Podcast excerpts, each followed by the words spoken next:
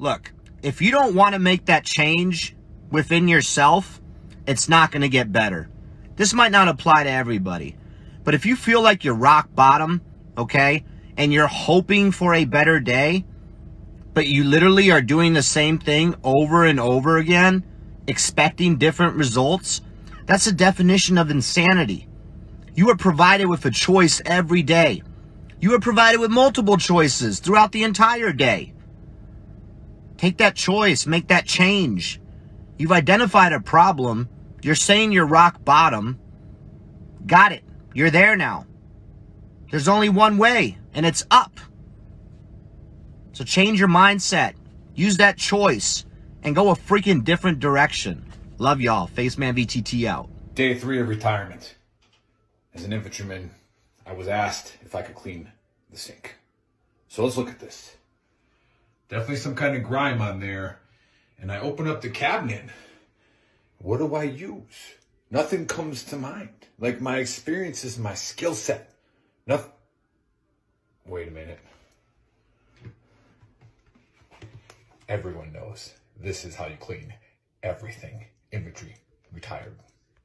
Just you can take it. Uh, would you like a military discount? Uh, oh, do you offer one? Honest cap of the day. CiCi's Pizza is the county fair of restaurants.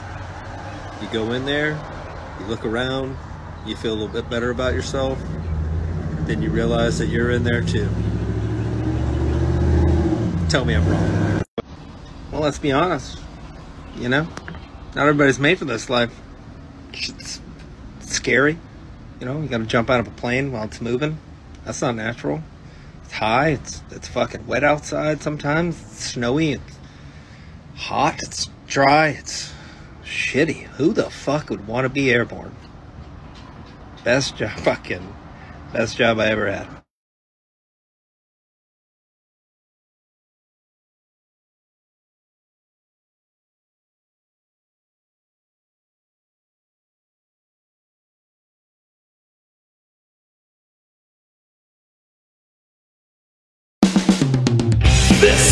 The Veteran Trash Talk Hour, hosted by Nick, Dave, and Buddy. Real warriors making fun of other real warriors. Try to not get triggered.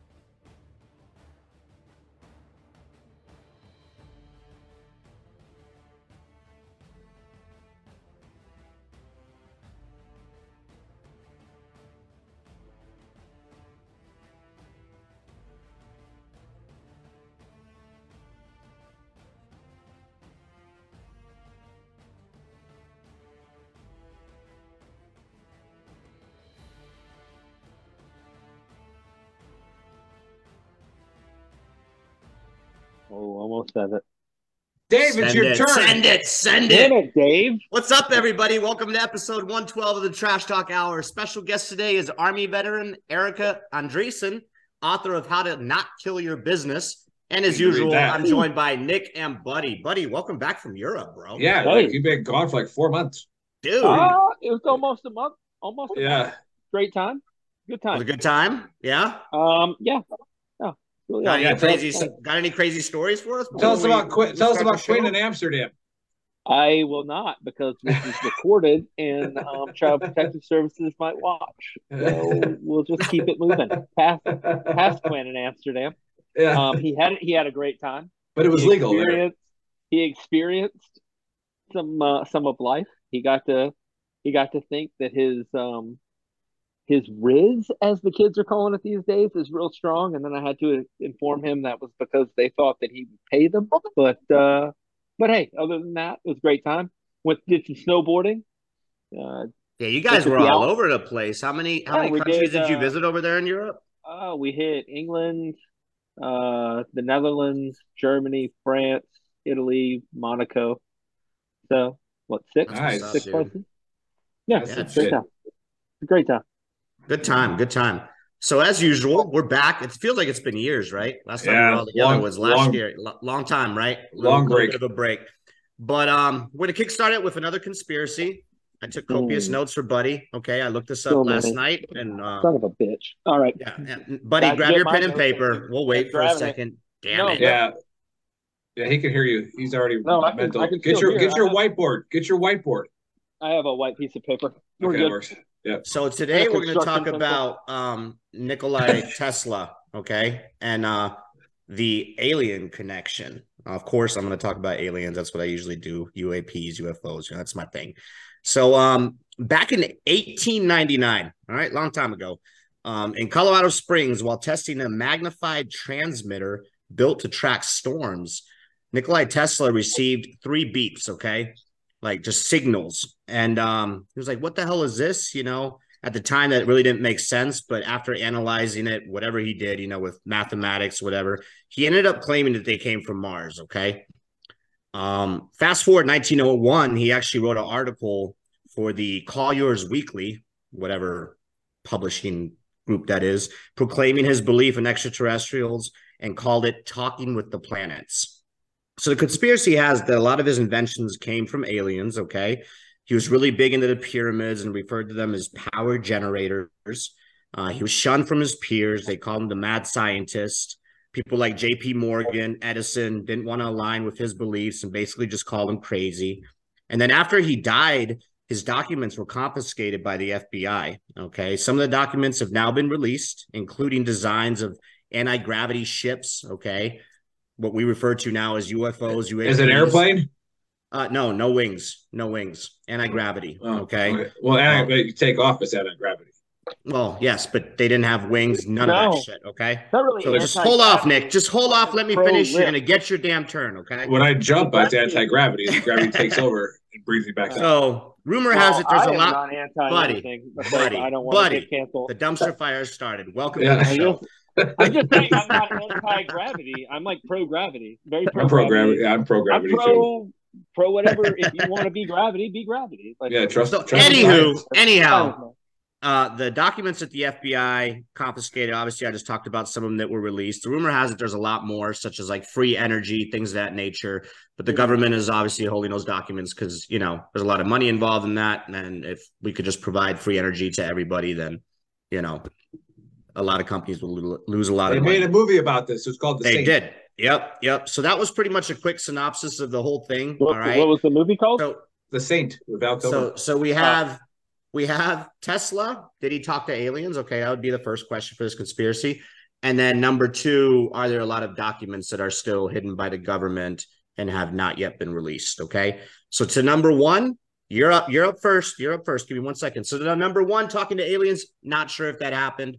Maybe. I mean, he is receiving signals, you know, 1899, like the guy invented the radio, like radio frequencies, which then led to like cell phones and everything. So he was a pretty smart guy. So receiving signals from Mars, not really sure what happened with that. Um, did he invent some stuff that could definitely help out the world? Uh, 100%. Is the government keeping those documents? 100%. So alien 50 50. The other stuff that he invented 80 20. That's my take. You're up first. Okay, question first. Um, I was not taking copious notes, but did you say that Ooh, you this made a was in mistake there. Texas? That he was testing, he had the three beeps. Was it Texas? No, that was in uh, Colorado. Oh, Yeah, I don't think there was any Colorado power- Springs. This was in Colorado Springs, Right. July 1899. Ooh, is it a coincidence that that's where uh the the military, the Air Force has their uh, signals? Hmm, weird, isn't it? Uh, Buddy, It, it'll be your up in the turn in a second. It'll be I'm your just turn in a second. you just you brought it up. I'm just I'm just going woo woo woo conspiracies. Go ahead. uh, I do. I'll, I'll go to the second part first, which is yes, I do believe there are documents hidden. It, I don't need to be a conspiracy theorist about that. I just know um, they're usually hidden in a uh, Florida beach resort or a garage that holds a Corvette. You know, Yeah, buy, yeah, buy, buy, Yeah, buy a Corvette nowhere. Uh, but hey, the the Corvette was locked up. It wasn't just on the street. That's right. Yeah, and it had Secret Service watch the house. I mean, come on. It's, Yeah. they're, they're good. I like that, Erica. That's good. Okay. um, but uh, to the first one, I was, that really threw me because when I, for whatever reason, I heard Texas. I'm like Marfa Lights. Of course, it happened in Texas, probably near Marfa. Although those were debunked as uh, actual cars, they actually people set up studying that. Mhm. Um, but when it comes to Colorado Springs, yeah, I think it was probably an absolute alien interaction because the Air Force, the Air Force and the Navy, are, the pilots are the ones who are seeing all this stuff and they're, you know, declassifying all that. So if we're seeing this stuff now, and you know, if you think about in the grand scheme of life and time and energy, we are, are a microsecond of existence in this planet. So, yes, we're, we're I like so- that.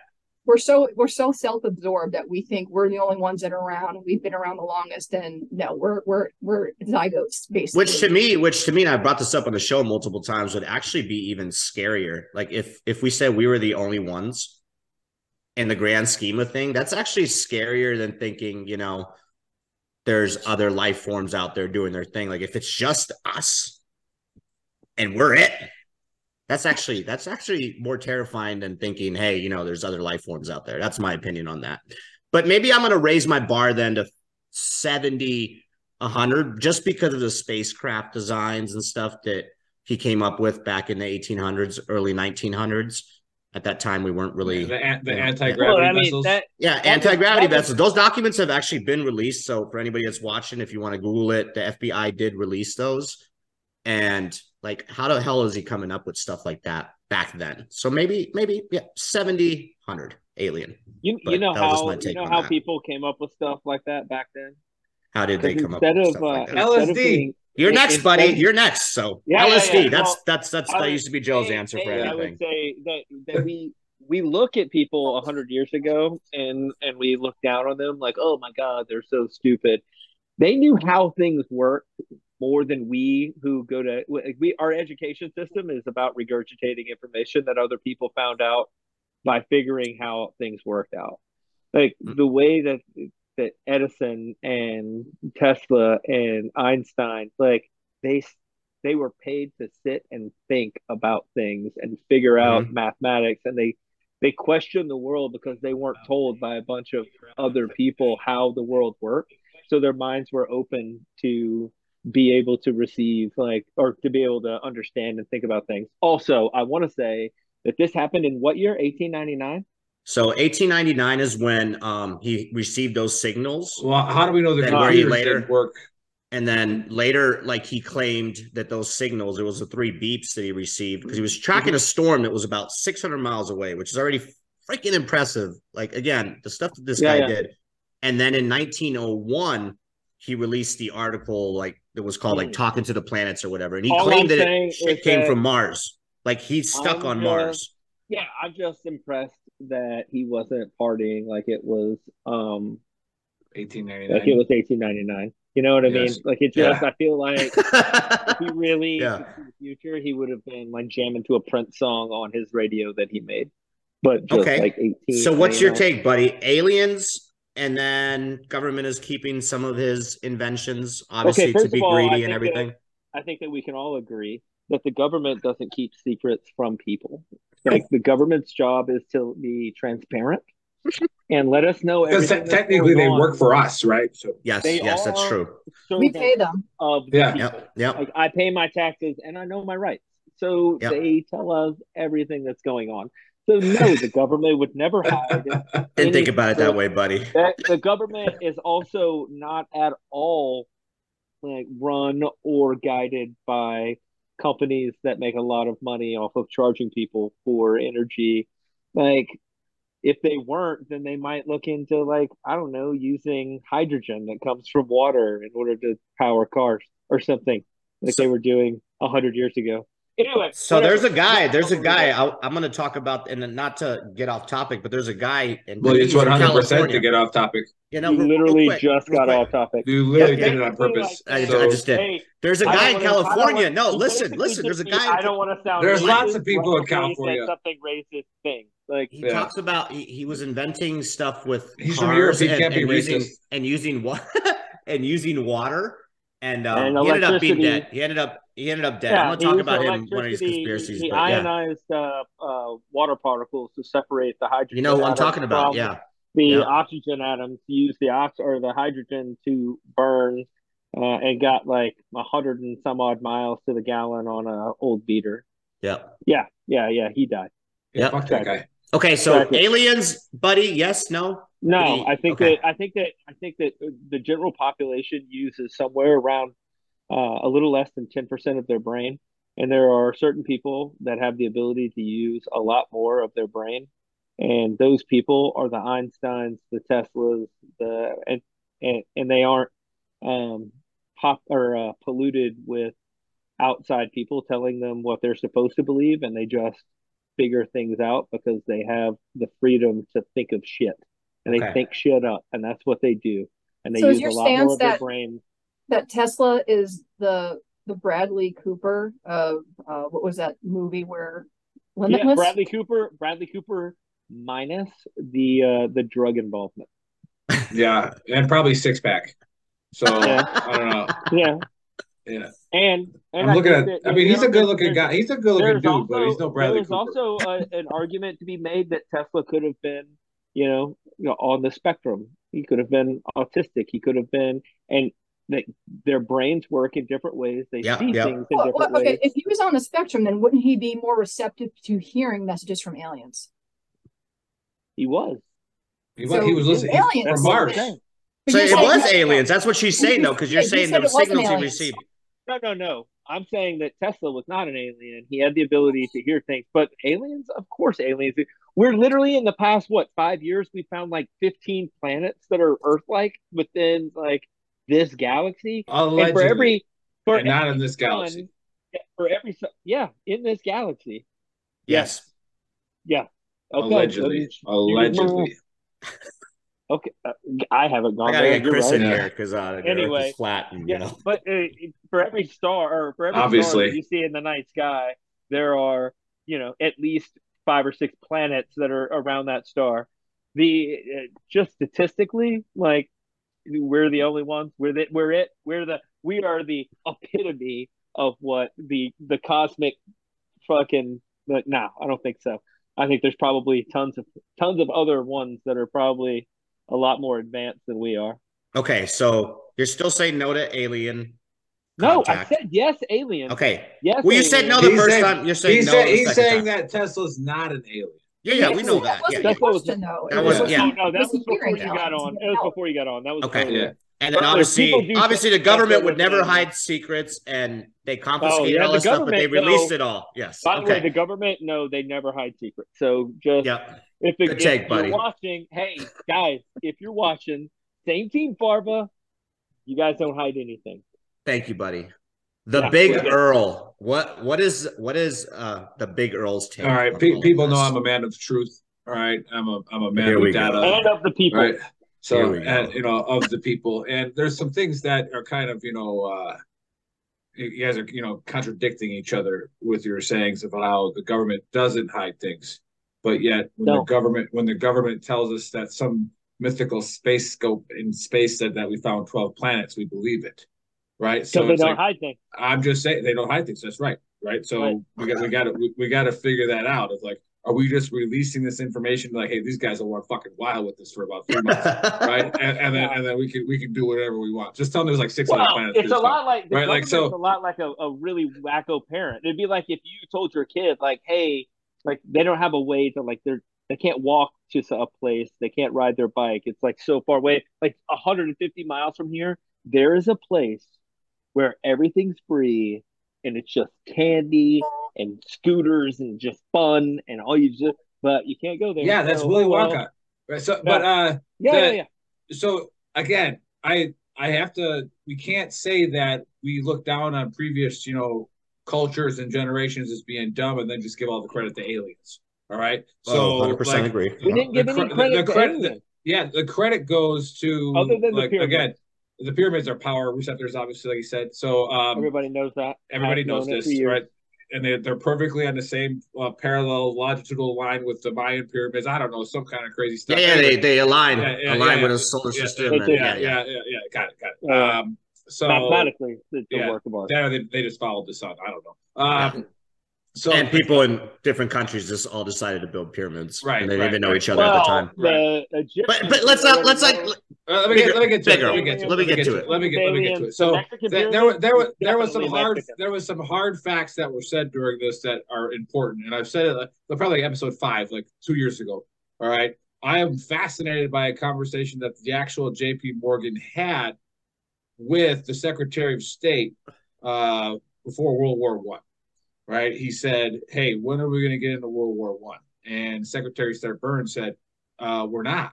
Woodrow Wilson declared neutral, and Yeah. J- JP tell. Morgan goes, The fuck we are. He goes, You guys allowed us to invest in this war, and all of the money's on the British side. So if the British don't win, we don't get our money back. So we're getting in this war. And he goes, Money controls everything. Right. Are you saying So- wars about money? Right. And and again, so if JP Morgan is the one that was like, Hey, Tesla, gotta go. Right. So That's a big that's a big That's- red flag right there. I'm- yeah. that's Or the that's like that- Rockefeller- like, yeah, like that's a that's a fl- uh, that's right there. Uh, like you know, JP Morgan, like, hey, look, I already put my money in this Edison guy.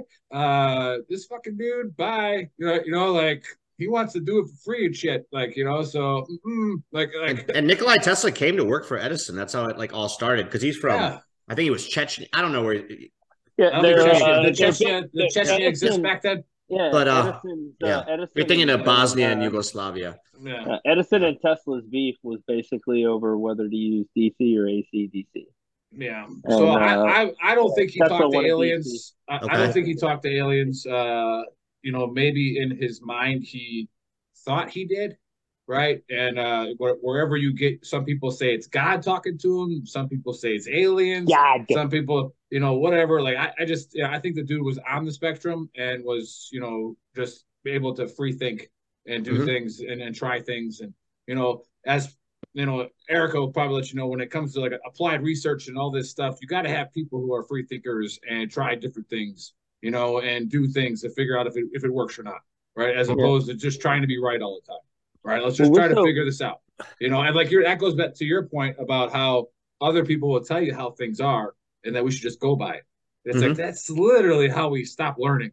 Like Yeah. we gotta we gotta we gotta try shit. Like try something better, right? Well, and you know, that's also like we we we back to on the spectrum, and I don't know when autism and Asperger's awareness month is, but maybe we we save this for that. Like we look at it like it's a bad thing, and we're trying to cure it. Like you know, they're just different. So why? They they don't need to be cured. They just need to be treated with a little bit of maybe some dignity, tiny bit of respect, and let them do what they do. I love that. That's good stuff, Yeah. buddy. Yeah. Just but uh, yeah, so that's that's my take. I don't think there's uh, any alien involvement with Tesla himself, uh, but I do 100% believe he was silenced, uh, and it was probably for money, uh, 100% for money, like J.P. Yeah. Morgan said. You know, J.P. Morgan said that we don't have to fight the war for money. He's just saying money controls everything, and the money's right here, right now. So Yeah. that's what that's where we're going, right? And like, I mean, I, I don't want that power because I don't know if I'd be good with it because I'm kind of an asshole. But like, I don't, I like, I, I want, I don't want to be able to go into a room. God help us all. Like, hey, hey, this is what we're doing. Yeah. Got it? You know, and you know, I, I go back, you know, with uh, like I said, when the whole steroid scandal, we're getting off topic, but the same thing, steroid scandal in baseball, and somebody Warren Clinton, he said, don't piss off these major league sports commissioners. He's like, they're very powerful people, right? Mhm. And like, and so when he passed the Farm Act that allowed natural supplements to be sold without FDA approval, that made things like androstenedione, HGH supplements, all that stuff legal in the United States. And the union agreement with baseball was anything legal was allowed. And Selig went in there and tossed a desk in the White House. Like, I want to be able to do that. I want to be able to go there and toss a desk and be like, you know what you just did to my sport? You know, and it was like, it was like, oh, well, yeah. So that definitely, you don't want to piss off people with money, and you also don't want to piss off the government. So yes, they are 100% transparent, and we love them. But uh, anyways, uh, Buddy is Great. back. Hey, real before Buddy's on his cap, what a great dumpster fire. I think we Yeah, kickstarted. I think pretty I think well, we right? did a good Oh, job. did well. Yeah, Erica's like, where did I land? What am I Yeah. doing here? yeah. like, but uh, Buddy, we have not. We were hoping he was alive. One time we lost him for a month, and then we found him in a river. uh, and decided he was living he was living there by choice. So uh, that's By fine. choice. Um, I would. I would live in. Uh, rivers are awesome. yeah. So, buddy, Really? give it. We've been waiting for months for a good honesty cap. So don't let us down. I don't know if I'm going to let you down, but Okay. uh, but but but here we go. So um, as you know, we talked about earlier. I went to uh, I went to Europe for uh for the the, the holiday season, and uh, we went to went to Amsterdam, went to London, uh, went to went to France, and you know prior to going there, I had seen a lot of people. Like especially like the the yappy like the the yap about like the Second Amendment and Americans and how we all have guns and this, that, and the other. And uh, and okay, hey, whatever. Like we live differently than they do. It's fine, not a huge deal. But then I, I, I went to Europe, and it's the first time I've been back to Europe to like tour around as a an adult. And uh, we're like walking in France. We come out of uh, one of the in Paris. We come out, and I walked into no shit a squad size element in 100% all their military gear with AR-15s and bullpups, and they're like walking down the street doing a patrol like they're the military, like the actual military, not like the gendarme or like the, the local police, but like Ooh, I like how you said that. the French military. Oh, yeah, dude. I'm, dude, I'm basically like Dave now, bilingual as fuck. Trilingual, Anywho. buddy. Try it. But um, You know, if somebody were, before not really listening, thought you might have been Yeah. dropping a Jean Claude Van Damme reference. Yeah. Oh, Jean-Claude, if I had seen Jean yes. Claude Van Damme, I might not have come First back. blood, I homie. Oh, I That's that's Rambo, Dave. yeah. no, uh, it was a. Oh, is it? Yeah, it No. is. What is Oops. Rambo? It, he, Blood he saw- sport. Bloodsport. Thank you. God just spoke to us in our. Yeah, yeah. Dave Dave saw it in German, and so sometimes because he speaks so many languages, translations. It's so anyway. So I walk in the middle of this patrol, and I'm walking around, and it hit me, and I was like, if I hear another European tell me about how the Second Amendment is like, oh, why do you all have guns and this, that, and the other, like you don't dislike guns, you just don't like you you don't trust yourself to be able to safely use one, so you outsource your own safety to a bunch of like I would hate it if I walked out and a bunch of the 101st guys that are here in Clarksville were just walking around in Clarksville. Like, have you ever seen an 18 year old like just kind of wield his his power? Nah, like I'm good. I'm good on not having military. I would whole lot rather like both like everybody just be equal and have their own shit and not have just one group of dudes walking around like literally high readying like walking around in the tourist areas it doesn't make me feel safe it makes me feel like somebody's going to ask me for my papers Yeah, like why are why are you here? Yeah, I looked. I looked around. Like, is did something go down? Europe's Yeah. changed. Europe's changed, hasn't it, buddy?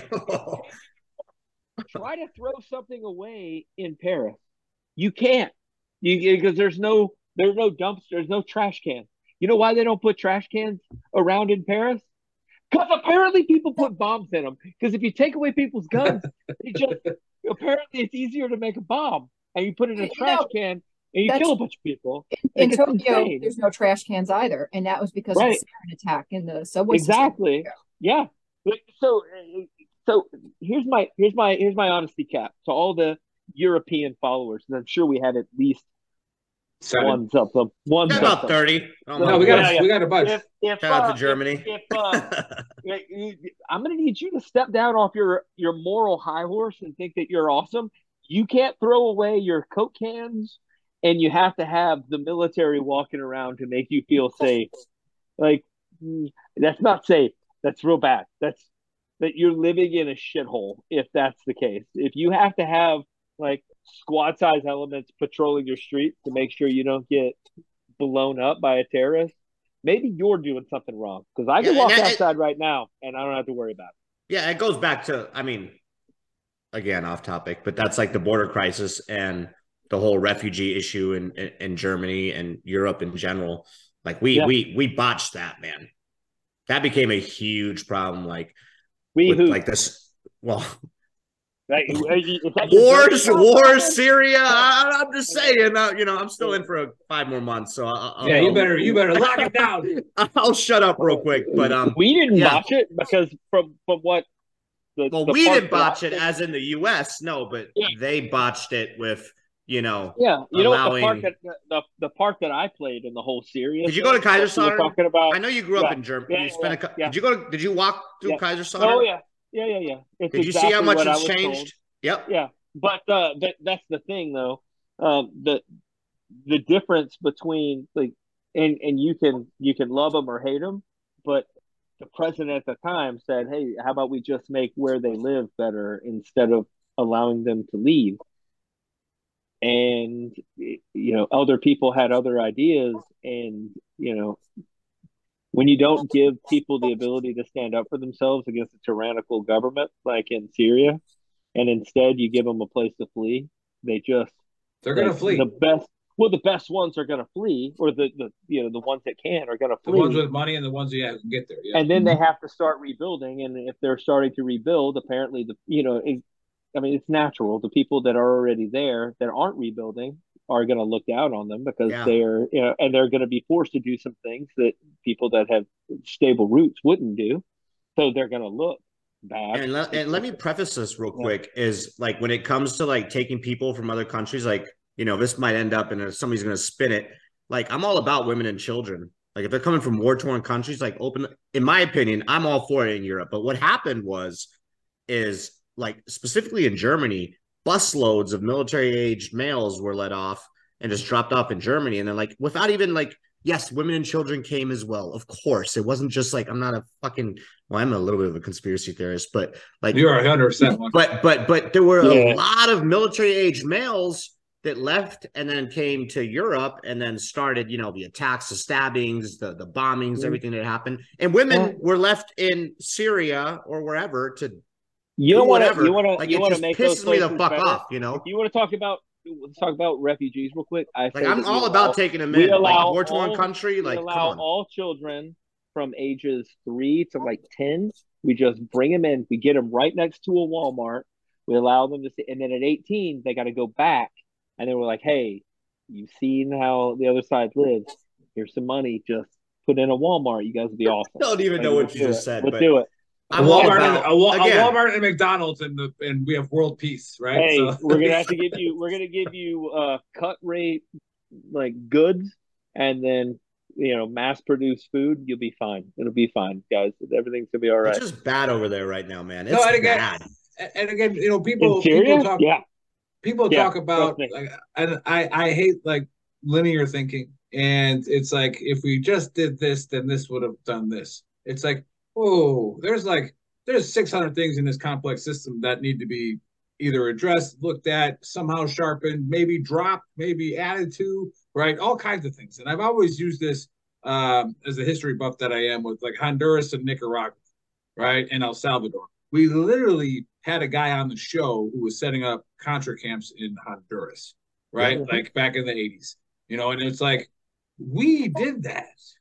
Like america did that so it's like when you're like hey we shouldn't let these el salvadorians up here. It's like yeah like uh we kind of had something to do with that like uh in, like buddy's saying it's like um you know maybe we should make el salvador better you know like like Well, like our, our like- problem, like- uh, our problem as a as a country, banana republic man we let a fruit company run a country for 20 years.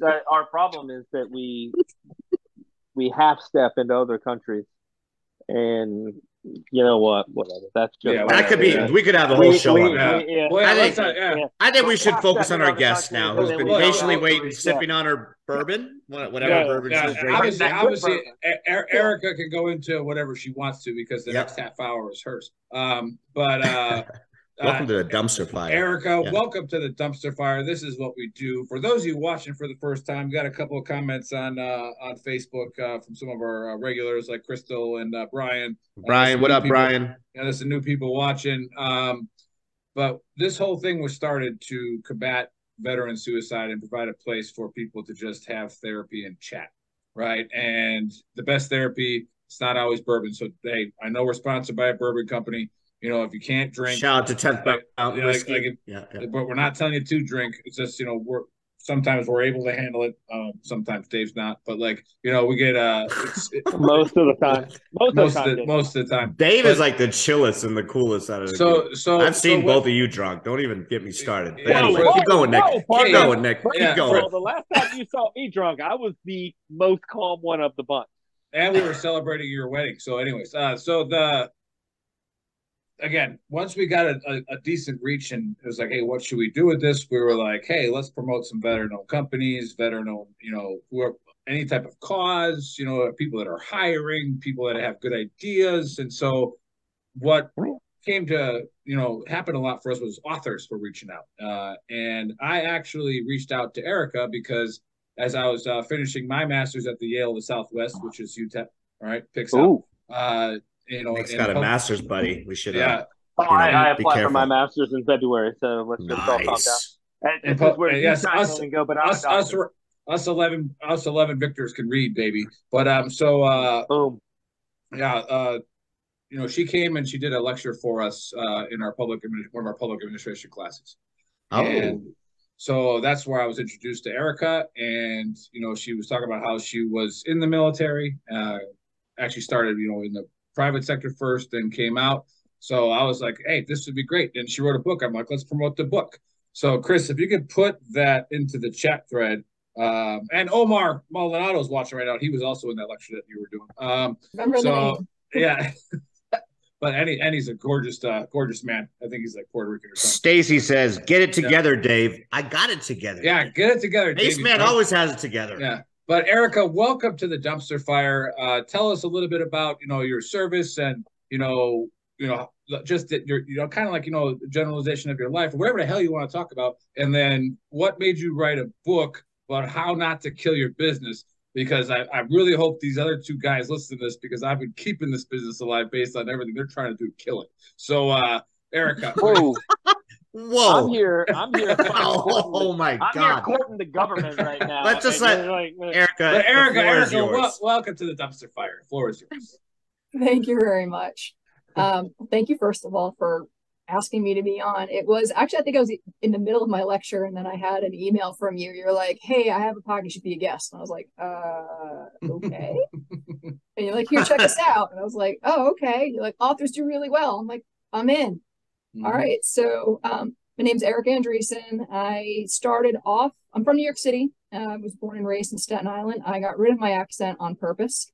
It does not come back except for a few words because I don't say them often enough to kill the accent. Example, when I was We're in- gonna have to keep you on the show long enough so that you can No, have no, a, no, a no, few more drinks, and then I was I guarantee. no, no, it, it really doesn't come out. Even my friends in New York are like, it's amazing. It doesn't come out. Um, so I was in JBLM, I was at the dentist, and the woman's like, so where are you from? I said, New York City. And she's like, I don't hear it. I go, yeah, no, I got rid of my accent on purpose. And she was, you know, working on my teeth. And then she's like, okay, uh, ready to clean. Do you want cherry, mint, or melon toothpaste? I said, melon. And in my head, I'm thinking cantaloupe. Like, I've never had cantaloupe toothpaste. And she starts- and she starts working, and I go, oh, watermelon. She goes, there it is. I was like, what? She "You. Water. I could say water, but I don't say watermelon enough. I have to think Water. about it to say Yeah. right.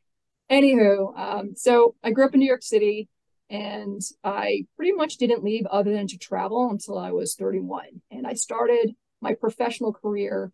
First, I was going to go into the film industry, being a film financing attorney. That was that's super niche. I like to be niche on everything. So it was entertainment law, but specific. Sam, you watching? You need, you need a lawyer? Sam. yeah, we Sam and Dinah. We got a plug. Yeah, And um, that was And shameless, Nick. the, the thing That's about showing off. entertainment law is it they're a glamour industry and they expect you to work for free because it's a privilege to work for them and i was like i got student loan debt I, i'm living in my parents house in staten island like i don't want that to be the case and they're like well you know we can offer you $10 an hour and i'm like i made more for that in av at school like no thank you so then i went into corporate law instead and you know, it was on a scale of one to 10, the pay was a 12. The actual work was like five, but you know, it enabled me to do a lot and it was a stepping stone for something.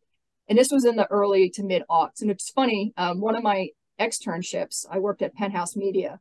So I always knew where people were in my resume when they Buddy started smiling. Not that penthouse, buddy. Just, just No, yeah, What, no. It, it is Stop. expensive. I did work for the porn magazine.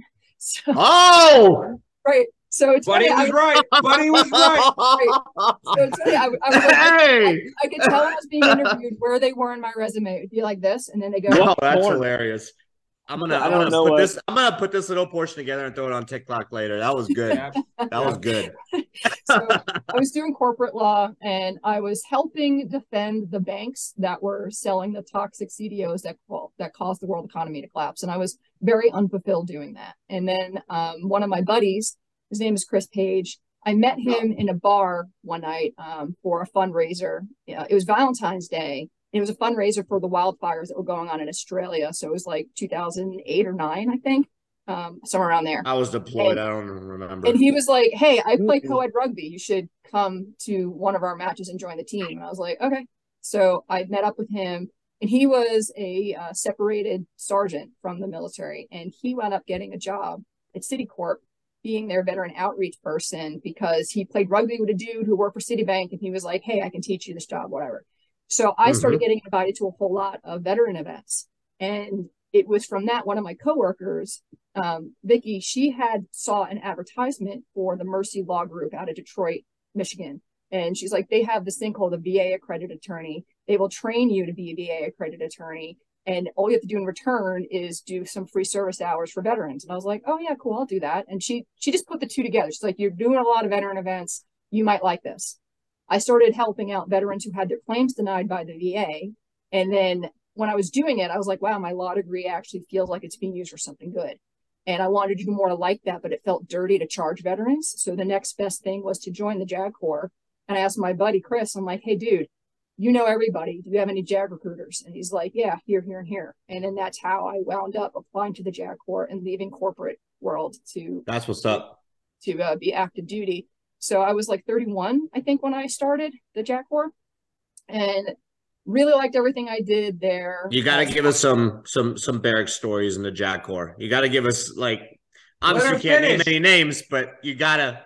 Well, she she's rolling, so she might just jump over that. You know, like Okay, you got to give us. Hi, I said I'm from New York City. I talk fast. Sorry. No, you're you're good. You're good. You're Uh, good. You're good. Buddy and I, Buddy and I were tracking. Okay. Yeah, Try yeah, to too, homie. Dave, Dave just wants to know. He likes gossip, so he wants to know like what's the what's the craziest thing you ever had in the JAG Corps? Like, well, this Oh. private came in once that was yeah. There- There's there's plenty. Probably There- wasn't there- there's Buddy, buddy, our viewers might actually get a good laugh out of this and find it interesting. Okay. So there, there are a lot me- of I got this, homie. in my stories, but like Yep. I'll, we can do that when I finish the about Before. Mafia. Yep. um, so um, yeah, I, everything I did legal wise, like the work, I really loved doing that in the JAG Corps. And uh, the only reason I left is as I was approaching my 40s, like moving around a lot and having to start a new life every single time I moved. I'm like, I want more control over my life. Mhm. But while I was in the JAG Corps, one of the things, um, because I'd been a real lawyer, and, and JAGs hate when I say that, I'm like, okay, you go from law school to JAG school, and then you're a JAG. I went through law school. I practiced law in the civilian side for years, and then I came in. And then. Yeah. Yeah. So practice real law because military law is different. Um, it, I when we one summer PCS season, we lost eight, we got four. So my SJA was like, "You're going to take three jobs." I was like, "Oh, awesome." He's like, "Don't worry, one of them is an EOC legal advisor, Emergency Operations Center legal advisor." He's like, "They have a meeting quarterly, nothing ever happens." I'm like, "Okay." And then two weeks later, this is at Fort Sure Leonard. Two weeks later, they had torrential down pour of rain, like two inches of rain a night. Parts of I 44 were flooded and shut down. So it was a, a disaster emergency declaration. And he's like, okay, the general needs a briefing. Here's an op law book. Read it. what? it's Yeah. I was like, okay. And that was my introduction to emergency management. And I like really, really liked it. And at the time, there's nothing else better to do in Missouri eh, than go. Someone's like, oh, if you drive an hour and 45 away, you can go see a Mizzou game. I was like, oh, I'll try that. I like football. And I started really liking the games. I went and tailgated every week, uh, every game that they had. I got a season subscription, and people were like, oh, are you from Missouri? No. Did you go to Mizzou? No. Okay. And I was like, well, I should probably change that. So I was looking for a degree to get because, you know, I clearly I like having letters after my name. And I saw that they have uh, an MPA degree. I'm like, what the hell is an MPA? So it's a Master of Public Administration. And they wound up, I was like, oh, well, some of this is like, I'm like, I could probably use this if I ever got out. So I started getting my MPA. And then it just so happened by circumstance, everywhere I PCS, I was national security law or op law, responding to disasters or advising on disasters. So at JBLM, we had a couple of brigades who were responsible for augmenting the federal firefighters for wildland fires. And that summer, there was a lot of wildland firefighters and uh, fires. And then when I went to Natick in Massachusetts, just outside of Boston, best BAH situation ever. I got Boston BAH. My rent was like nineteen hundred. My BAH Heck was yeah. $1,500. I was like, thank you. Pay off my student loans. Awesome. Then we had a pandemic, and I was able to advise on that. And it was um, really how I got my my love of emergency management. But while I was deployed in 2016, I was finished. I was in my last class. of, Afghanistan or Iraq? Just for the listeners. is Okay. Afghanistan, and uh, I was the the op law attorney in the CJOC, so I was advising the general on all the bombs we dropped. And when I wasn't busy, I was also doing schoolwork, and I was reading a um, a business review article for one of my classes on businesses who suffered through Superstorm Sandy, and they all have the same four questions to answer. And the final question is, so what are you doing for next time? And every single one of them, except for like three, were like, "Oh, this isn't going to happen again." And I was like, it will. It will. And you need to pay me to tell you that it's going to happen again and how you should prepare. Yeah. And that was the genesis of my idea that I was like, I want to start a business that helps companies stay in business. And then that morphed more as, as I learned as I was getting out about business continuity. And um, there is a program uh, through DRI, which is the Disaster Recovery Institute. They have a veteran outreach program. So business continuity is basically COOP, continue continuity of operations, which everybody in the military knows how to do because you do it every day. And it what those it principles. Yeah. We know what it means, not necessarily that you just do it, but yeah. Yeah, but it, yes.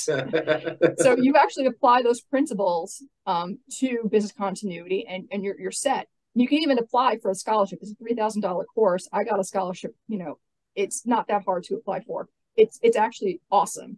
And from that, I was like, okay, now I'm a certified business continuity specialist. Now, specialist. Now what? Then I started my own business. And the way my business, um, the genesis of that too, when I got out of the military, I had to do my uh, refrad six months before I plan on getting out. So I, I had to pull the trigger at the time. I just got promoted to major. My plan B was go to business school and get an MBA, and I got accepted to programs with full scholarships. And I was, I was like, maybe. And then it was just get out.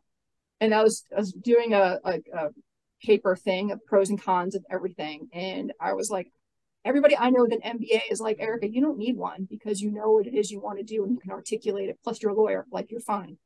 So I just I was like, you know what, I'm just gonna do my refrad. And I still was like hemming and hawing about school.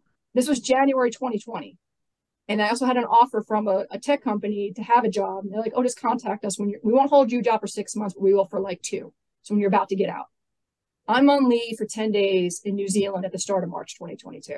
New And then- Zealand? Okay. Yeah. Yeah. And then I'm like, what the hell's going on back home? Why are people going apeshit over toilet paper? I don't understand this. It's not the Motaba virus. Like That was a on? crazy time. I- I mean, I want to stop there real quick. Like, holy shit. You guys remember that? Yeah, it was. Yeah, that's was why in New started. Zealand, Fuck, right? bro. And I actually got trapped in New the Zealand an extra day because one of my internal flights got canceled because they were Let me, let me, real quick. Let me, it's going to start with eggs here pretty soon. probably. I want to go off topic, but have you guys looked at the. No, eggs are a wealth symbol again now. Yeah. Yeah. You could Dude, you could it's- spoil yourself with an omelet. You know the cheapest Yeah. way to buy a you know So- the cheapest way to get eggs? Buy a fucking chicken. No, no, no, no, no, no, no. The Hey, crazy chicken hey. lady next door doesn't seem so crazy anymore, right? Yeah, that, hens are actually worth more than catalytic converters now. So just like switch that up. But hey, way to go, Dave. She was on a roll. No, she. Yeah. I can interject a little bit. She already told me earlier. Well, like- you did. Yeah, I had did, more than yes. two drinks, so He's drinking cheap vodka. So yeah. But Our sponsor sends all the alcohol to you, Nick. That's because you don't order it. So and I you get stay drunk bottles a every month. day. Yeah. So Go I ahead. came back. I came back, and uh, the job I, I I was home for like a week. So I flew into Logan, and on Monday at 5 p.m. and it was dead. And I'm like, this is eerie. Like it felt like I came back to the zombie apocalypse because my friend even said to me, when you get home, it's gonna feel different. And I was like, whatever. And I was like, no shit, it does. And then my work were like, hey, we, we need you to not come back to work for two weeks. You need to quarantine. I was like, wait, wait. So you want me to go from a country that had three cases to a city that has 800 and stay home for two more weeks? I'm like, sure, not a problem. But during that two weeks, I was like, wait a minute, do I still have this job? And then I went and like reached out to that person and she pretty much did a new phone who dis. And I'm like, fuck. So I wound up like bye bye.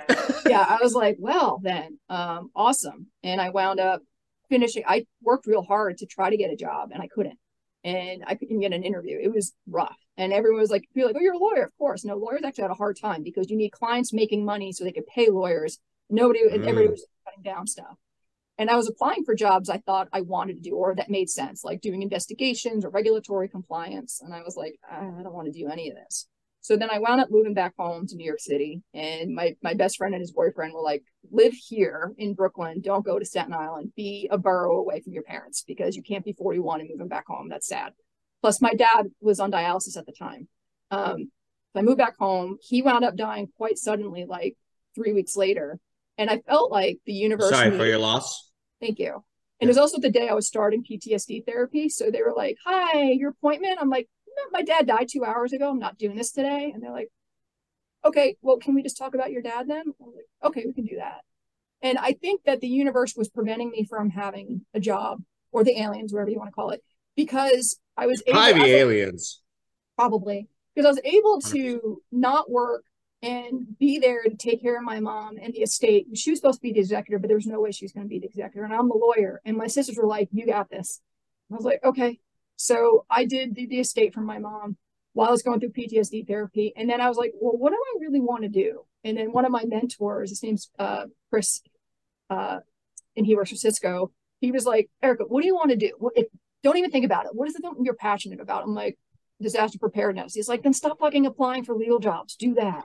yeah. And then I, I, went to the Leader Transition Institute, which is one of the better transition things for veterans. And Erica, yeah. again, for the viewers, you talked about no, no, seriously, and and you don't have to share if you don't want to, but this Nick's going to be like, okay, Dave, I know where you're going with this. You talked about PTSD therapy, mm-hmm. like we got what seven hundred thousand people, like a huge following. Can you talk about maybe? And if you don't want to, if you don't want to share, it's cool. Just say, Dave, no, no, I'm not doing that.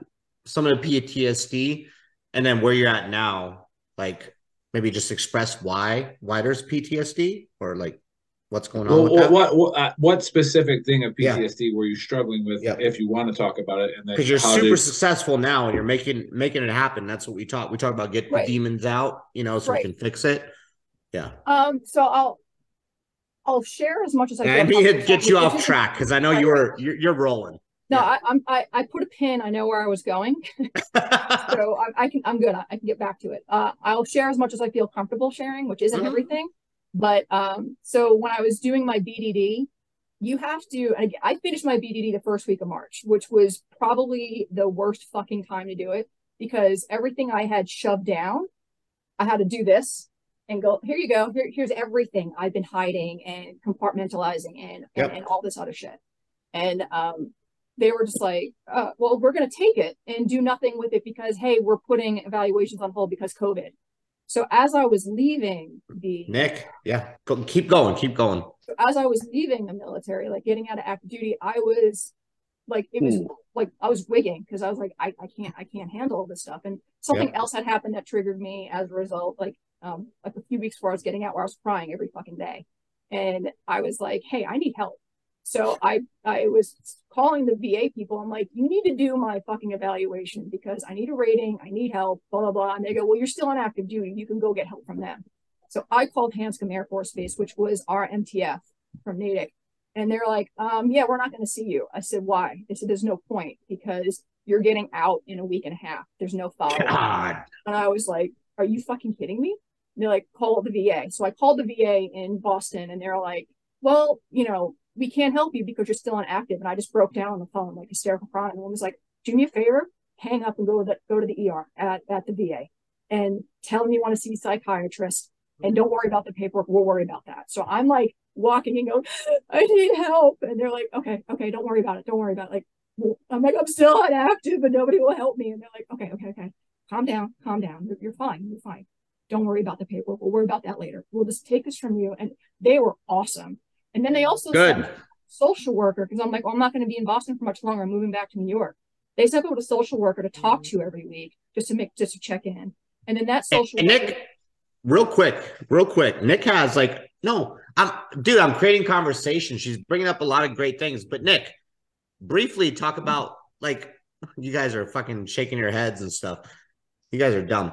Nick, talk about what happened during COVID with your treatment. Well, they stopped all of it, like she said. Yeah, literally. But but you're sharing the same experience as she did.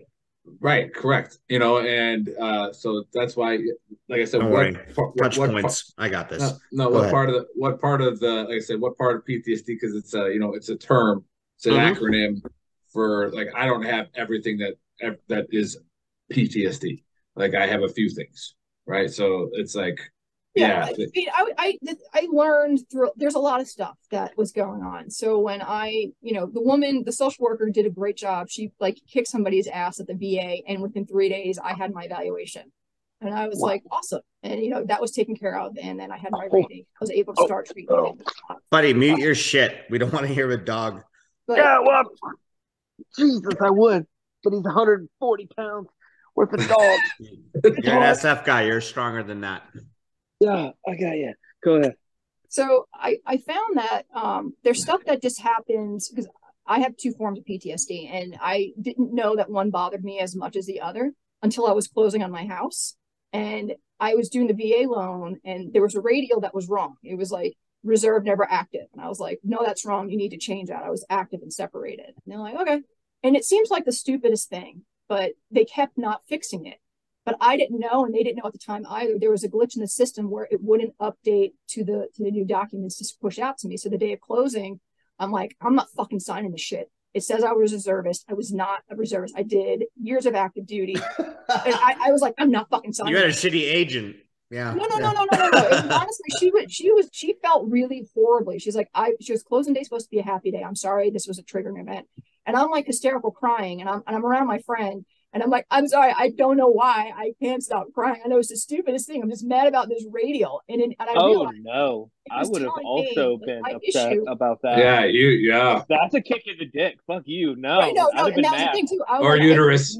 what it told Huh, me yeah, was yeah, that either my service It- wasn't valued or that I wasn't valued for that. So Yeah. I and then I'm crying. I'm like, I'm so sorry, I'm crying. And she's like, Erica, it's okay, don't worry about it. And I'm like, she's like, stop apologizing and just cry. And I'm like, but I have to go to the dentist at the VA. And she's like, what a better place than anywhere to go and cry for no reason. You know, like they'll understand. I was like, okay, you're right. And then like, you know, I was like, wow, this is amazing to have absolutely no control over your emotions for something that you're just like, what? So like I'm still in therapy. Um, the intensive, this is the thing, because the VA resources are limited. They will only give you 12 weeks of whatever. So I had 12 weeks of the intensive PTSD to start. And then I had the vet center, did some ancillary um, stuff. And I was, you know, I'd go to the, the vet center and then everywhere I've moved, I've been able to have mental health. Um, but again, it's frustrating when they're limited to 12, I, I, like you can't cure me in 12 weeks. That's just, it's just not going to happen. No, you can't. But you've identified a problem and you're still seeking help. Right. So like we get this all all the time on, on our Facebook page and everything. Like, oh, the whole world is against me. Like, fuck this world. I don't want to make a change. Like, no, there's help out there. Right. A, I you gotta them- identify an issue that's going Yeah. on, and then B, you gotta fucking go seek help. Well, Like, when you understand simple. that that what is what is Nick, stop texting. Pay attention. When, when it is determined to be not an appropriate response for something, Yep. it's like, okay, why am I? Why does this feel like an exaggerated response? Okay, there's a reason why, and I have to go talk it out with somebody and, and Yep. figure that out. Yeah. And you know, I still, like, I still, I had therapy what two weeks ago, and I have it uh, in two weeks from now. Like, there's still stuff I'm working through, but part of you know, like I said, I now I'm back to my pin. I got out. I had no job. I was doing therapy. I was doing the estate for my mom. I did LTI to figure out what my purpose was, and then I started following it. I went the IVMF, the Institute of Veteran and Military Families. It's in Syracuse University for free. You call them, you say, Hey, I'm thinking about starting a business, or you already started one, but in the early stages, they're like, Let's figure out what program we can give you for free to help you with this. So I went through an eight week entrepreneurial course, um, which pretty much got me on the road to doing my business plan. I was dragging my feet a lot about this because I'm like, oh, I wanted, ah, I should do it, I should do it. And I decided I was incorporating I had to incorporate by the one year anniversary of my dad's death. So I incorporated on September 29th, 2021, which is a one year anniversary because I wanted it to be a happy anniversary. And then I didn't do anything with it for weeks, like no months. I didn't do shit with my business for months because I was afraid to like actually put it out there. And then one of my SCORE mentors, and SCORE is a, a program under the SBA. They're also free. Like you, I was going to all these webinars. It's like if you want to start a business, you know, blah, blah, blah. And you get a free 30 minute consultation. And then you do the consultation and like, and if you want to pay me, I'll give you the answers. SCORE does not do that. These are people who legitimately want to give back to the community and have small businesses succeed.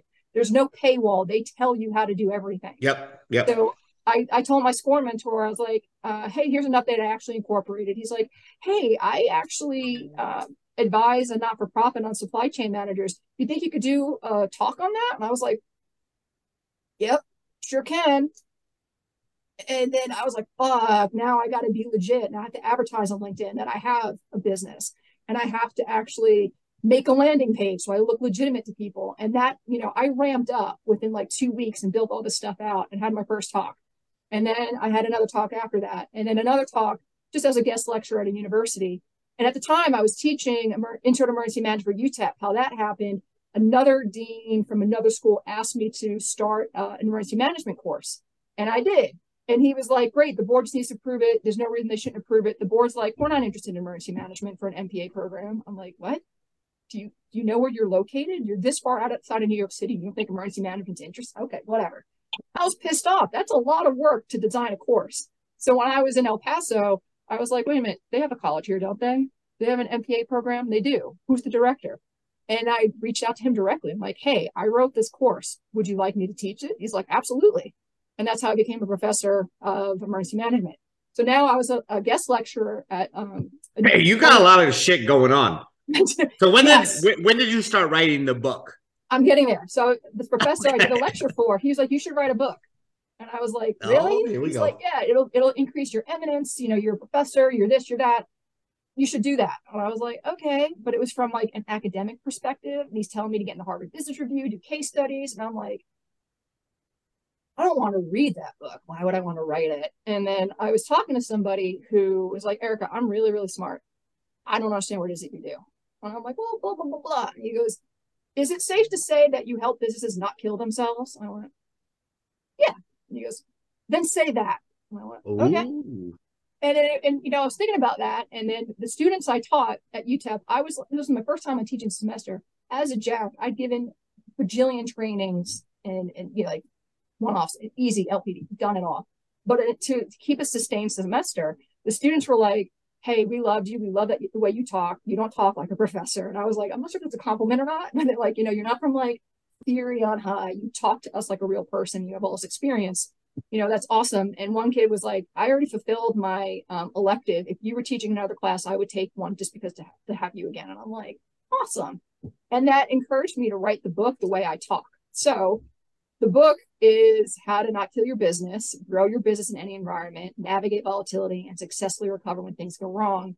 And it is the, you know, the origin of that 2016, reading that article where people are like, oh, this isn't going to happen again because disasters, everybody thinks a disaster is like a natural disaster or even an active shooter or cybersecurity at this point. But disruptions can also just be the power going out, or you have a vital piece of equipment that stops working. If you don't have or or an executive order going away, and all of a sudden there's now a crisis on the border.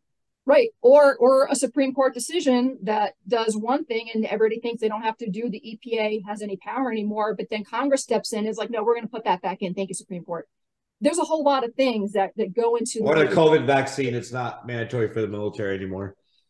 Yeah. you know, that doesn't have to do with business inter business Yeah. continuity. Nah, The nah. thing- Anyway, I just wanted to throw it out there. It'll be- just go ahead, throw it out. So a lot Go of ahead. people in businesses will do risk management, but risk management only mitigates a risk, doesn't eradicate a risk. So you're still going to fail at a certain level. Business continuity picks up where risk management fails. And I think it's vital for businesses who, it doesn't matter what stage of business you're in, even if you're about to start a business, do it from the very beginning. Because why would you put all this effort into starting a business and not having layers of protection inherent in it as you grow? Because, you know, everybody, I'm hearing a lot of phrase, oh, we want to put cash in the registers of, and then insert this certain type of business owner, of a, of a veteran owner, of a women business owner, of a BIPOC owner. Okay, I great idea. I would like for their cash register to still open because their business is still there to collect the money. And people forget about that. So I work with business owners, venture capitalists, because venture capitalists want to keep their investment in their businesses insured. And this is an extra layer of insurance. And if you've survived a disaster and you're like, ah, shit, you know, I, I'm too late. No, you're not too late because you can still prepare for next time. And this is why Yep. my company is EAS, which is a play on software as a service. It's Erica as a service because you get me and my expertise and the way that I talk to people.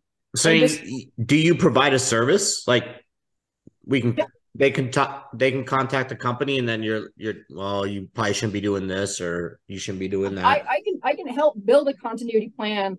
I can look at a, a plan that's already created to see if it's optimized. One of the other things too that's vital for business continuity is exercises and training. I've written injects. I have facilitated exercises in the military. I mean, if you can do something in NTC and I was an OCT for a month, like I can do all this stuff for people. Now, the thing I want to say about my book that I really like is, and of course I'm biased, but all everybody who's read it agrees that this is cool. I wrote it from an accessible point. Put that plug in there again. Your book. What site? Put that plug in there. It's Amazon, right? But Yep. how to not kill your business. Yep. And what I so it's it's super short. It's only 120 pages. I understand people's attention span, and the chapters are all I'm still paying attention. are all music musical songs. So they're they're Okay. songs, and then the lyrics of the song forecast the the content of the chapter. So I've got Rolling Stones, David Bowie, um, Wu Tang Clan, Earth, Wind and Fire, U2. Oh Foo shit! Wu Tang. Yeah, yeah, Yeah. I got you know I'm from Staten Island, you know, Oh shit! so it's all about Wu Tang. Uh, Dave, yeah, Dave was a rapper. I would never. I would never ask you how old you were because that's just not what I do. But I'm 43. Yeah, she. oh, you know all about Wu Tang. Yeah, my one of my ex. Okay, my exes, real quick, actually- real quick. One of my exes Favorite actually thanked on favorite rapper of the Wu Tang Clan. This is Oh how my we're, God. we're gonna be RZA? cool with each other. Favorite uh, favorite RZA. Yeah. Method ODB. Man all day. Well, okay. Oh, When they were Yes, touring Nick, this summer, he was Method good, but he's not no longer touring with us. them. I like RZA because he's an actor and he is an he, he's right. multifaceted. Method Method Man. An Anyway, but let's go. Let's go. Eric, Let's go. Erica, for for the people uh, watching and listening, and you know how you're describing the consulting job that you do, that uh, Dave reinforced by saying you consult people on how to do things. Uh, it's like yes, EASS consults people how to do things. Um, but at Earl. no, Dave, it's been it's been a while since you've been participated on the show, man. I love it. Uh, I love it. Uh, but uh, so what I've what I've gathered from your story so far, uh, so correct me if I'm wrong in any way, You're wrong. is yeah, it, it, it I'm probably wrong in multiple ways. Uh, the but you have shown the ability to no matter what happens, you're finding a way to move forward with it. Yeah. Right. And that is something that's vital for the veteran community uh, and for any community and for any business. And now here's where the fairy tale stops and we actually have to do real life things. So it's when we all, as military, like we backwards plan if we're good at it, right? We're like, here's our end state. Here's, you know, the gates we have to meet. All right. Every training meeting goes that way. And then it's like, here's the risk that I'm going to assume. Right. And obviously, like Buddy's talked about before, he's out out of the out of the room right now. But you know, CEOs, general officers, right, they don't make decisions in a bubble, right? It's not, and they don't make decisions on the spot, right? So it's like they they, have. Well, I'm saying I'm saying that I advised a uh, general in Afghanistan. They do make decisions on the spot. well, right, right. Like it's like unless there's something that's happened that they didn't foresee. Yeah. Right. That they that they didn't, you know, plan on on on risk happen. So how like talk about your book a little bit and how that explains because there's a difference between everybody's like, oh, just take a chance, send it, take risk. Okay, cool. Right. But like at what point is it is it acceptable risk? And what at what point in time do I draw the line of like this just isn't happening? If that makes sense. Yeah. Like does that book explain that? Erica took a big uh, like you were an attorney before you joined the military, and then you j- joined the military, which the pay was a lot less. Substantial less, that's yeah. a risk. Yeah. Yeah, Go not, ahead. not Go ahead. not with money, like risk and, and like planning in a business. Like like what Man, it's like more than ten dollars an hour. Yeah. Yeah. 12, buddy. I think it's 12. It was it was ten Was it if I wanted to now? work in an entertainment law firm. Um, She wasn't a private ever, so so more than twelve. I think this this is a this is a come to Jesus discussion that every leader needs to have. Uh, I find I think business continuity is easy. I think it is ridiculously easy because we do business continuity every day in our lives, beginning with when you wake up and you look at the weather app on your phone because you're like, oh, well, it's this temperature. I got to wear this, this, and this. I'm going here. How long is it a drive to there? Do I have to worry about this as I'm driving? Yada. Like you're doing things to make sure that you succeed. And the hardest thing about business continuity is leadership buy in and money, because it's a great thing to identify that you need a backup generator. If that's all that happens is you identify and you don't actually go out and buy it. Where are you better off in the process? You're not. You're not. And like I'm, I'm gonna steal the quote, but I'm gonna credit him. His name, his name is Mike Janko. He is um, the uh, head of business continuity operations for Goodyear Tire, and he said, if um, like the only thing worse than not having a business continuity plan is explaining why you didn't after the fact. Right. And that's where, you know, they've even coined a phrase for it as reactionary leadership. Yeah. And it's like, you know, that is only when you didn't have a continuity plan and something happened where it was like, well, that was not seen. Like now where where's the leadership coming after that? Right. So the thing is, with emergency, sim- there's a lot of similarities with emergency management. You don't have people demanding preparedness in advance because they want to spend the money on other things. They're like, oh, we want this brand new library to be built. That's, you know, you'll have the general public saying that versus, oh, I want you to shore up these levees that have been fine for a while, but they might give out. But you know what? I New Orleans. yeah. Um, yeah, the, the sad thing is there was a exercise in Baton Rouge, Louisiana, a year before Katrina hit. Yes, that's a good conspiracy one. too. It's not a Make conspiracy. It, it's it, it was called Hurricane Pam. They they made up a Cat Five hurricane that Yep. came, that made Yep. landfall, broke the levees, and then they they predicted Katrina. Mhm. And then they had an AAR afterwards. They figured out what they needed to do, and they only did half of the shit because they didn't have the money because they wanted to spend the money on other things, and that that is the problem. But if you're like so, a small business, a very very small business, like one of the people I advise, very very small business solopreneur operates out of their house. And at first I was like, oh, I don't really need business continuity. And I was like, hold my beer. Let me ask you some questions. And then they're like, oh shit. Yeah, I need to do this. And then I followed up after the things I said you, you need to do. And they were like, you know what? This was helpful because I thought I couldn't do business continuity until I grew. And now I realize after doing this, I can't grow until I did the business continuity. And now I feel even more secure to grow as a result. So, like I said, it doesn't matter what size you are, where you are in the process of your business. I think it's best to have that practice as you start and not adapt it later. Because if it's Yep. always part of you and you understand that you need that safety net, because why would you invest? It like starting a business, it's as easy as doing an LLC. That's also not that easy. Super easy. No, LLC is pretty easy, but Yeah, but doing Yeah. the paperwork and actually investing in it, why would you just throw all that away by not securing your ability to carry on? Like that's all just wasted effort. Or you can Yep. call it a very expensive lesson learned, expensive as in time that in blood, sweat, and tears you put into it, and then whatever money you lost as a result. And people are like, oh, insurance, I have insurance. Okay. Great, good for you. All that does is transfer the risk financially. It does not actually cure the risk. Because think about it. if- if doesn't mean car shit, accident- actually. Okay. yeah. If you have a car accident, right? You're you're like, oh, I, I have money. It's insured. How long are you going to get that money? It's not going to come tomorrow. You're still going to be without a car. You're going to have the headache of having to deal with the insurance company, especially if the guy that hit you is underinsured. So it's a headache to have all this stuff. So yeah, it'll help you financially. You still have to address the risk. It doesn't make it go away. Yeah. Oh. Uh, no, yeah. Love- well said. love And then there's gonna be a, there's gonna be a lot of people that listen to this after the fact, uh, whether it's on our podcast platforms or you know rewatching the Spotify, videos. Apple Music.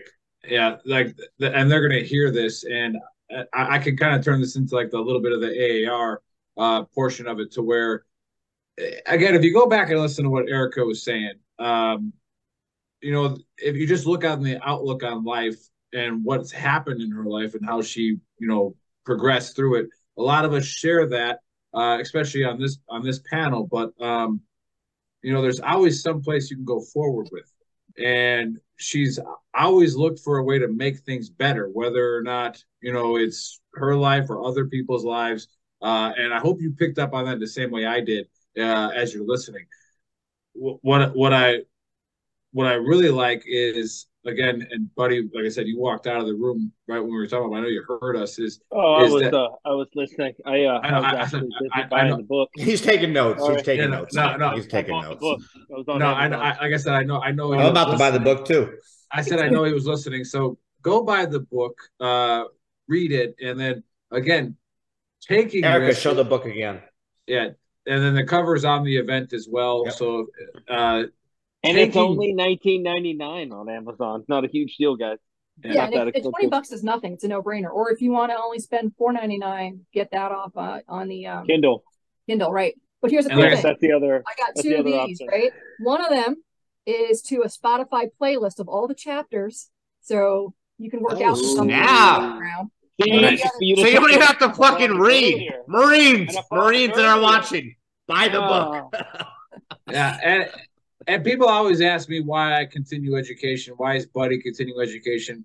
Hopefully, Dave one day working. starts. It's like it keeps your mind working, and you just you're, you're finding new avenues, new ways to do things, new ways of Yeah. thought, and Fair. and, every, and everybody's like, I don't need to be, I don't need to be educated. And maybe not for your job that you're in right now, but it's like when that job goes bye bye, you like you might have wished you spent some time learning something else, right? And Yeah. I'm sure, I'm sure That's some a- of you do buddy, that. Buddy, shut up. I already know you got Yeah. something to say right there. Yeah. Just let No, we'll do a whole all I was episode on that. say. It's like it, Yeah. it annoys when people say, "Well, I don't need. What do I need art appreciation for? For to do my job?" You don't. You need art appreciation to be able to appreciate the work that an artist did on a painting, and to be able to, to empathize and see what other people are thinking. That's that's why you take other courses. Fucking love it. learn Yeah, right. you learn You- things because it's the same as like people that get out of the military and they're like, I'm never doing PT again. I'm just gonna grow my hair and sit around. Okay, don't do PT again. But when you I feel always like do PT, baby. Let's You're go. still in the, ar- you're, you're still in the army. Still in. military. Anyway, when you uh when you when you feel Nick. like shit uh a month after you've been Let's in not and even you go there. wake up in the morning and you don't know what you're gonna do, like your default is get up and go work out or go do something, go learn read a book, learn something. Like yeah, going to college was not the uh or going back to school was not the the be all end all for me. But at the end of the day, I have gotten more out of it than I had to put into it. That's for sure. And to see, to be able to see how other people live, I mean, there are still things that are I would love to be a fly on the wall. that are hundred For people that just tuned in, Buddy is what? You're 40, bro? 41? Forty five. I'm forty five. 45. You're killer. The uh, You- the the the. but he's in college now. Yeah, there's DSF still a soldier who just retired out of the I, uh, army. He's going to college. I, would love to be I- that fly on the wall. Yeah. I just Well, be the fly. a- Yep. yeah, like the silent one. I got to hit up Nikola Tesla or fucking. the uh, but but it, like it, that was one of the things that happened when I was in Europe. I was walking around and uh, it, we talked about PTSD earlier and all the bad things. There are also some good things that come from post traumatic stress. I'm not gonna let like I was walking around Europe and and I kept thinking to myself like I wonder what people that have never been in the military or just like civilians think about when they're walking around. Because I'm constantly looking at people and being like, threat, not a threat. Nah, he's probably not about that life. Or like, where am I to go if something does happen? Where am I putting the kids? That's where your am I going? PTSD. Yep. How am I? How am I moving forward to a threat? Am I moving back? Am I moving forward? Is there cover over there? Should I go there? Like, how am I straight and, up like, I thought PTSD. about it. Yep. It is, but is it a bad thing? Like I can No, look at no, it. I no. can. I can. No, it's called it's it, called like, hyper it's called hypervigilance, right? Like Yeah, you're being yeah, Yes. vigilant. yeah. Nick, 100%. but but that being said, like I could I could I could have an attitude where I look at it and I'm like, oh my god, I can't think of anything else, or I could be like, hey, you know what? The benefit that is, if anything does happen, like I'll be out. You'll be good. Hey, You'll be hey, good. but, but the people that are with me will be fine. Other people might not be so good, but like I'll be all right. You know what I mean? Like Yeah. So so yeah, no, Nick, yeah, Nick, wait, Nick, wait, Nick wait, was anyway. at Nick was at Wait. Bragg when this shit happened, Yeah. and and people used to tell me I lost my empathy and apathy, which I think is tied in with PTSD. But Nick, you remember my neighbor Jeremy got hit Yeah, by the car. my yeah. driveway in my Yeah. driveway. 30, 30 years, civil affairs or psyops, retired sergeant major, trying to hook up his boat at like nine in the morning to his truck, and then a drunk driver hit him. And I was the first one on the scene. It was something out of like a movie. His right leg was hanging up here. He was already missing like his hand and everything. Long story short, he lost both his legs and three of his fingers. And I was there I can only I, I didn't even know what I- like he was literally stuck between the vehicle and the truck. And there's this woman like, get him off my car. I'm like, no, no, no. And um the neighbors that showed up, you know, prior to the EMT showing up, they were like, oh my God, oh my God. They're all jacked up in the head. That literally didn't affect me one bit. Love Jeremy to pieces, you know, and it was a fucking horrible situation, but like Nick, you already know we we've seen what it No, works. yeah. you uh, know, So that, that, it that was- yeah. So go going back to what I was talking about was you know being able being prepared to and like what Erica's consulting group is about and her book is about is being prepared, right? Uh, and you prepare yourself through education and experience. And yes, you can do your job without education, but if you're educated, then you do it better, right? And you're able to prepare yourself uh, for the next thing You're coming just a- down. You're a better person. I want to get a You're- yeah. You're a more complete person. No, Yeah. but I'll get woo woo. And part of my, I feel like this is my purpose and my passion. Like people say, you're clearly passionate about this. And the first time I taught, I was so amped up when I got home because I, you know, I live off my disability, and then I was getting paid from UTEP, and I kind of forgot that I got paid from UTEP until like my check show. I'm like, what the fuck are this extra money? I'm like, oh yeah, I get paid for this. It's so awesome. But when I was walking, when I was living in uh, Massachusetts, I was getting off the train one night, walking back to my place after being out, and a restaurant that had an identity crisis. It was both, I'm not even joking, both an Irish pub and a Tex-Mex restaurant at the same time. And Sounds delightful. they had closed. And um, you know, my buddy was walking next to me. And I was like, Oh, that's so sad. They closed. He's like, Why? They sucked. And I said, No, don't say that. And this is where like I'm empathetic to a fault. Like I immediately my mind went to, I said, that means a person's dream died, person who wanted that business. And then everybody that works in that business had to go home and say, I don't have a paycheck anymore. And that means they're not going to be able to afford rent. They're not going to be able to afford gas. They're not going to be able to afford food. They're not going to be able to afford a vacation, whatever it is. And I feel like it's imperative and almost an obligation for everybody to be present. And everybody, everybody, I don't care who you are, you are entitled to a wonderful life. And part of that is making money and having services available. And if being resilient as a business, it makes communities resilient because there's always something there to serve you. That's where I really get my my drive from to do what I do. yeah. But hey, uh, so again, um, what Dave, what Dave was sharing his story, like, uh, and this kind of this kind of goes to it where he was prepared to handle that situation. So when it happened and everybody was, you know, hey, move the car, do this, and Dave's like, nope, don't move the car, right? Like, Get out. right? Like, trust me, don't wait for the paramedics to get here. Like, you know, probably saved his life. Uh, but uh, that that's again go go back to the AAR. We uh, we believe that Tesla talked to aliens, and that and that he we do uh, though. We do though, Nick. Yes, yes, we believe that Tesla talked to aliens. Buddy that- said yes to and that- aliens. and that- I, that- whoa, that the government is Erica's transparent. down with aliens, hundred percent. but like I said, for those of you listening to this later, uh, and then th- those of you watching, maybe you, I don't know if you skipped to it now, you just got to it. All right, go back. All right, go back to when Erica starts talking, and then realize how vital she can be to your business. All right, realize that just the attitude she brings to consulting, the attitude she brings to growth, uh, and like I said, uh, the growth mindset. Everybody, everybody who's like uh, reading any books now about that kind of stuff is like you know Dr. Dweck, you know, and and and like you read that book, um, she's she's showing that exactly what is said in there, and that where it's, hey, I'm gonna do this, I'm gonna do that. Okay, I'm gonna do this next. I'm gonna do that next. Nothing is stopping you from going to that next thing except yourself, right? And and and, and so you can make it happen. And yeah, it might be hard, a lot harder for some than the other, right? But you can still make it happen.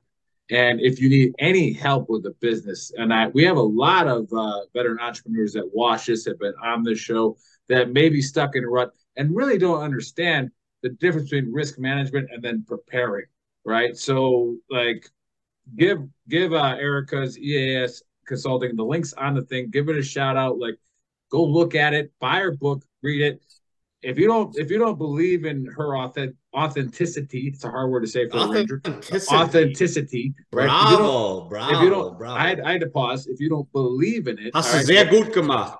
Go back and Hai listen to it. bene. That's But I, I'm, I'm. I'm, ter- I'm, ter- I'm terrified to let Dave close us out tonight. But uh, Erica, give us the last word, last Buddy's plugs, and then us let- out. and then and then uh, we'll let Buddy close us out. All right. Uh, I'm not closing out.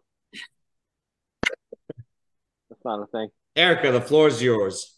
Okay, so uh, I thank everybody for listening to the yarn. I spun very long on about my trajectory of going from corp- corporate law to where I am now, and um, how you know everything I've done to make my business was done through working for and working through my PTSD, and some of it held me back, and I'm glad that I worked because a lot of it was fear based that I wasn't moving forward, and I'm grateful for the place I'm in now, and I'm continuing because it's it's not oh you're you finish your, your therapy you're done. It's not that's not it.